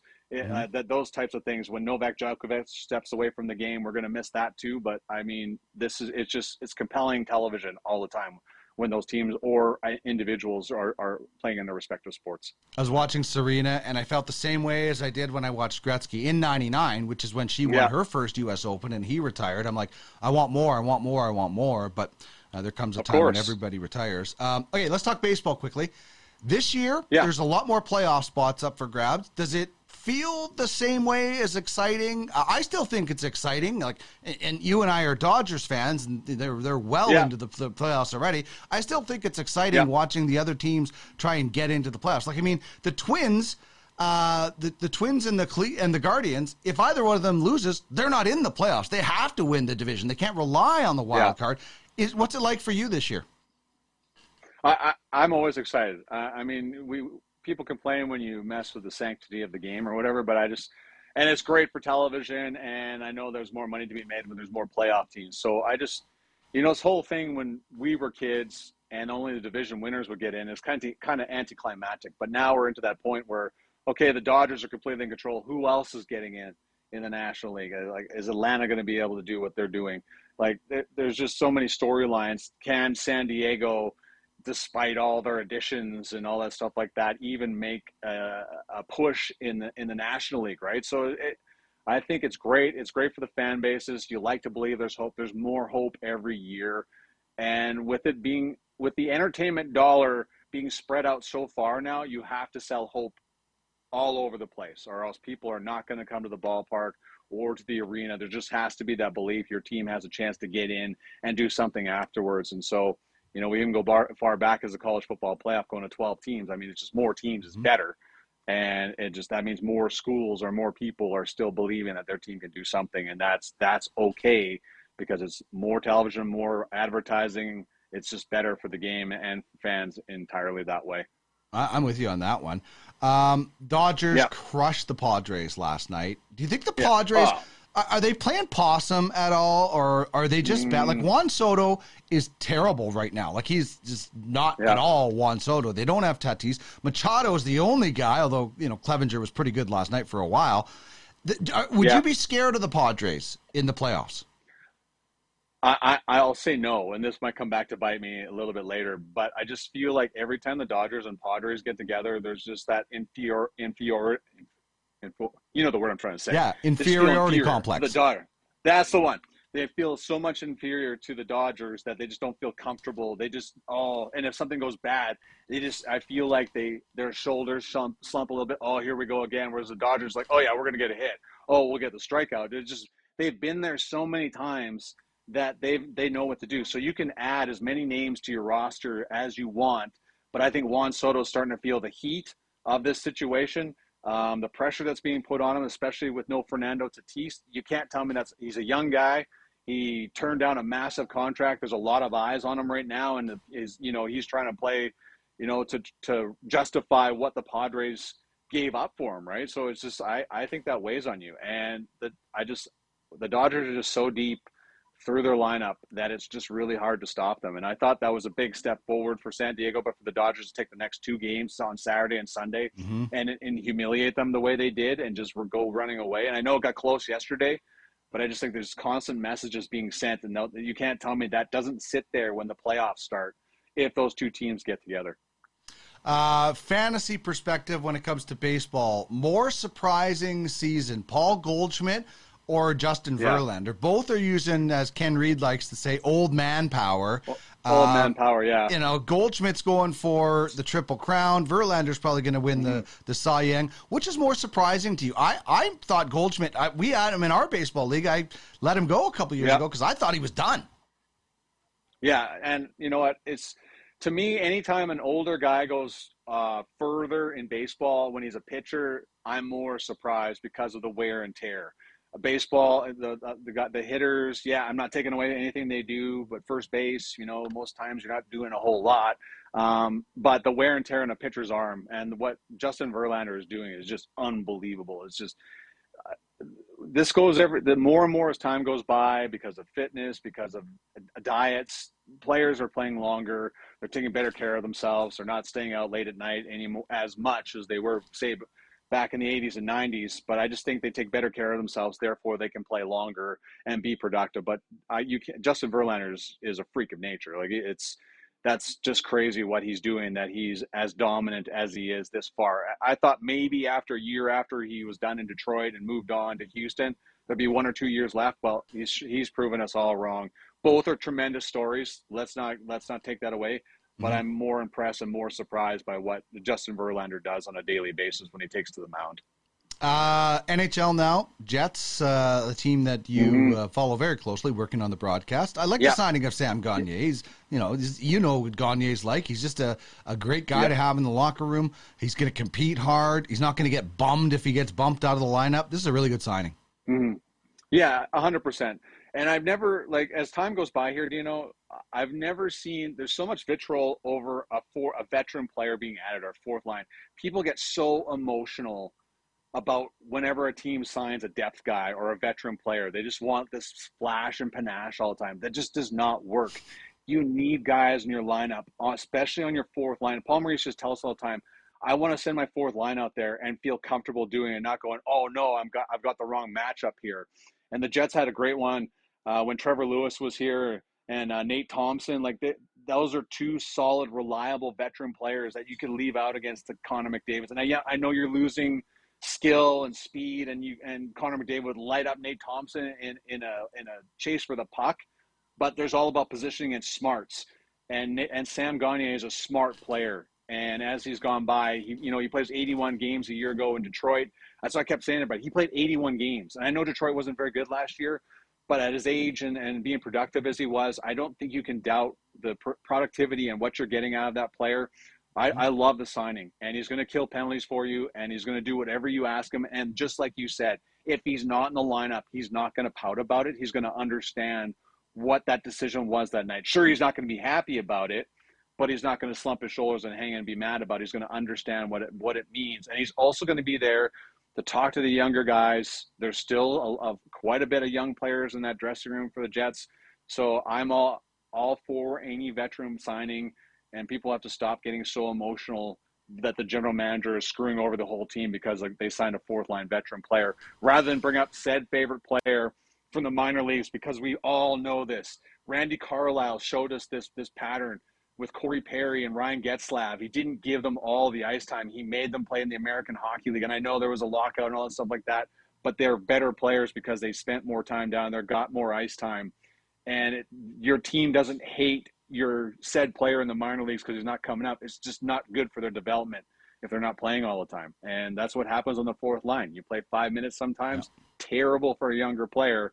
It's okay for a guy like Sam Gagner, who's got a lot of miles on him and understands the process and how long the year is.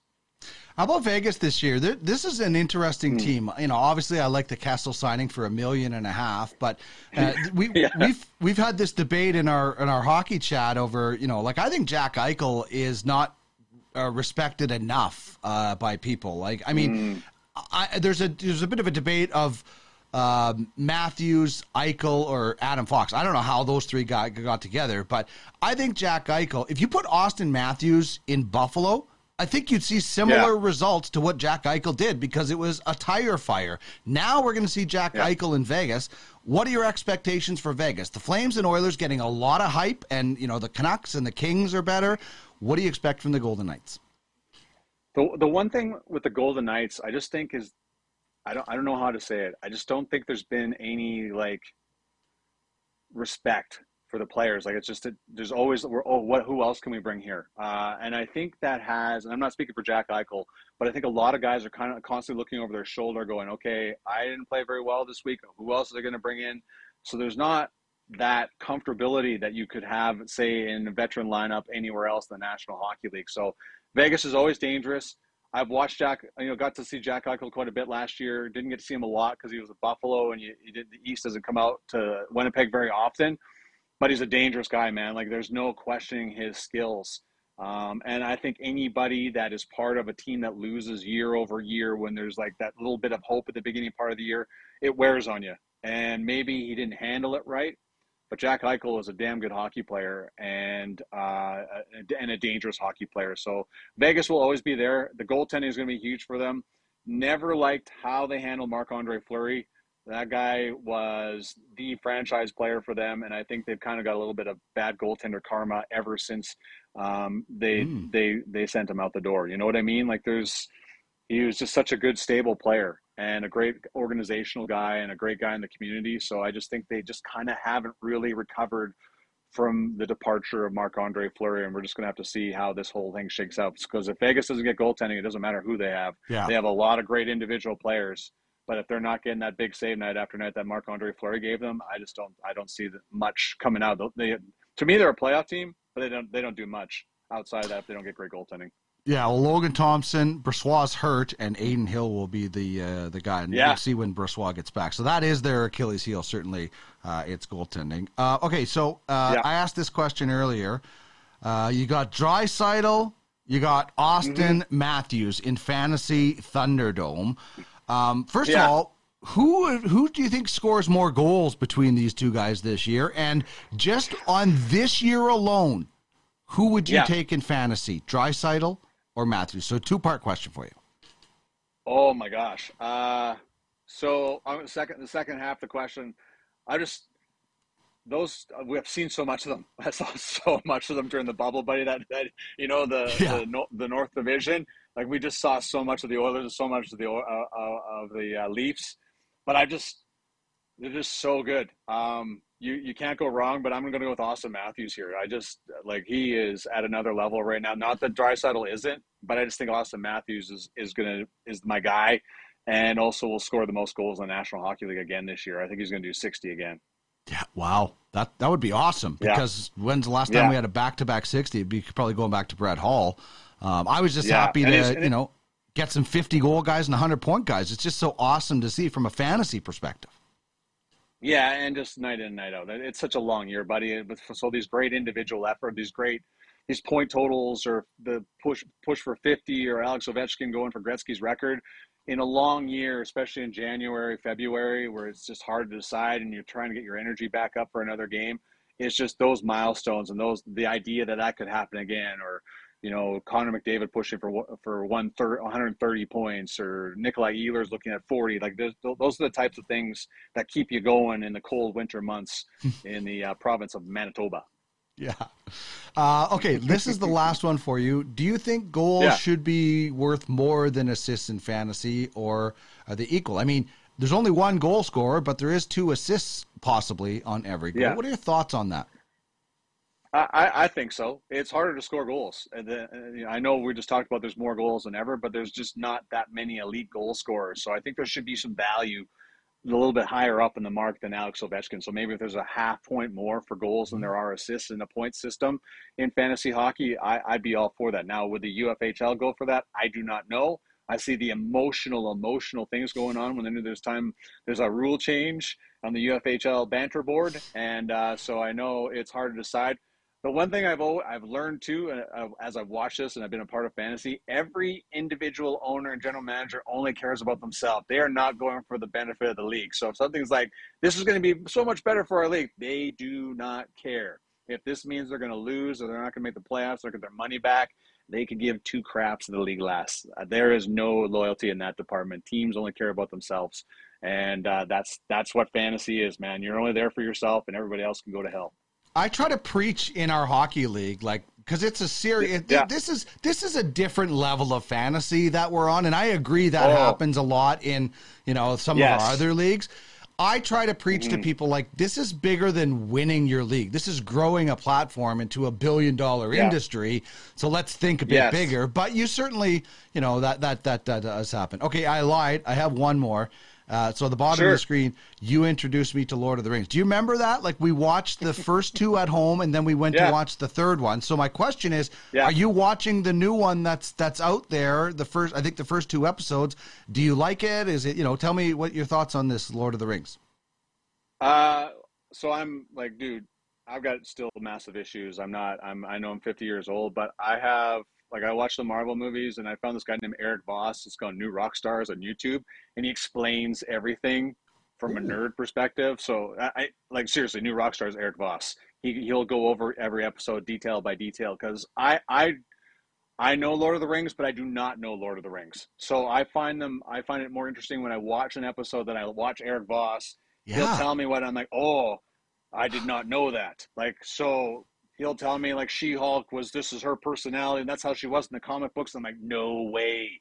Okay. So my wife's like, you're just such a loser that you watch Eric Voss. I'm like, Eric Voss has become a part of our family, and she just gets so disappointed in me. Dez is like, you know what? Can you just turn this guy off, please? First off, he yells like, "Oh, welcome to Rock Stars! I'm Eric Voss. We're gonna break down this shot by shot." And my wife just shakes her head at me. She's like, so "Not only does she have a husband, she's like, I'm a commissioner of like too many fantasy leagues. I'm in this league. We're on this show. We watched Lord of the Rings." So, to long-winded answer the way, I watched half of it, and I'm like, "Oh, I gotta get the kids to watch this." It's off to a great start. It is so good. And, you know, I've watched a lot of stuff on Amazon, and some movies I watched, and I'm like, oh, my Lord, that was a B movie. And I've been disappointed, but so far the beginning of this one is, like, unbelievable. I still love you, Amazon, because we're on Twitch. We love Twitch, and I love Amazon. I love that, the explaining, because it's like when we would take Shakespeare in high school, I'd like have to go buy like the Coles Notes, and Americans don't know what Coles Notes are. That's a Canadian thing where it basically dumbs. It's like, but you know, like the whatever Shakespeare for Dummies book, that was Coles Notes back in the day for Canadians. But I wouldn't know an issue. So that kind of like fits with me that I would like to watch that. Eric Voss. Still, your wife is much too beautiful for you to be watching Eric Voss, though. You should go pay more attention to Dez. So. I've outkicked my coverage, buddy. I know that every day. We both did. We both did. On TSN, well, every guy on this planet has outkicked their coverage. Yeah, I don't know what happened. I don't know if there's a shortage of dudes on this planet, but just all morons. All the time I look over it, I'm like, I don't even know how this happened. I think my kids are catching on now, Dino. They're like, yeah, there's no way. They don't know, like, you. How did this happen? How did mom choose you? Like, look at this guy, and you, like, I don't know. Anyways, another story for another time, buddy. Exactly. Hey, man, thanks so much. Always enjoy chatting with you here. You're doing a bang-up job with scouting as well, uffsports.com, if wanted people get more information and get involved in football scouting. And we'll talk later in the week, man. Yeah, you bet, buddy. Talk to you soon. Say hi to Trish. Okay, thanks. I will. There's Jamie Thomas. He is of Jets TV. He's also our scouting director at UFF Sports. We could talk literally for hours. We've known each other for so long. We lived together. And it's just easy to kind of get on a bit of a binge or a banter on things. So it is what it is. Okay. The Blue Jays, I think they've started the second half of that doubleheader now. So when we get into games to watch tonight, the second half of that one is obviously going to be very important for, you know, there's some high-end fantasy studs in these lineups. Ooh, I think Baltimore just hit a home run. Yeah. Oh, no, it's off the wall. I thought that was gone. Was that Gunnar Henderson again? Jesus, this guy. Oh, no, it wasn't. It was just Santander. Anyway, no, it was Adley Rushman. Sorry, I have no idea why they brought up the other guy. Adley Rushman just hit a rocket. I mean, if you're in fantasy and you're watching this game tonight, obviously you got Vlad, Bo Bichette, Jose Barrios is on the hill for the Jays. And then you're looking at the other side, and you got, like, Cedric Mullins, obviously, 30-30 guy from last year, Rushman, Gunnar Henderson. Great night for fantasy in that regard. The Guardians and the Royals... Cleveland can take advantage of the Twins losing to the Mets earlier today. So that could be huge because the Twins and the Guardians are battling for that final playoff spot. And this happened earlier today, so you'll see this on highlight shows everywhere.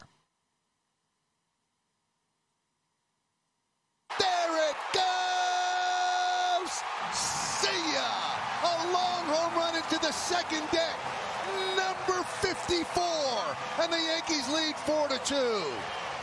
Yankees would go on to win that contest and strengthen their lead over Tampa Bay. They won on Sunday. So maybe the Yankees are righting the ship. Marwin Gonzalez hit a home run today for the Yankees. First non-Aaron Judge guy not named Aaron Judge to score a run. So maybe they're going to get it back. Giants and Dodgers start a series tonight. I'll be watching that. Andrew Heaney on the mound, I believe, for the Dodgers. He's been really good. Mets-Pirates was postponed. So the Mets and the Braves, there won't be a whole lot of ground in that one because the Mets aren't playing. And, of course, action continues at the U.S. Open. That's it for another fun show on the docket today. Big thanks to Cameron Turner of the Norse Stars, who joined us on the program. Jamie Thomas, UFFS football scouting director. We did a Calgary Flames preview. Fantasy Thunderdome was about Draisaitl and Matthews, also our top three in question of the day and games to watch. You can catch everything, if you missed it, on our YouTube channel, Ultimate Fantasy Sports Network. And if you like to find our podcasts in audio format, just wherever you get your podcast, search for Ultimate Fantasy Sports Network.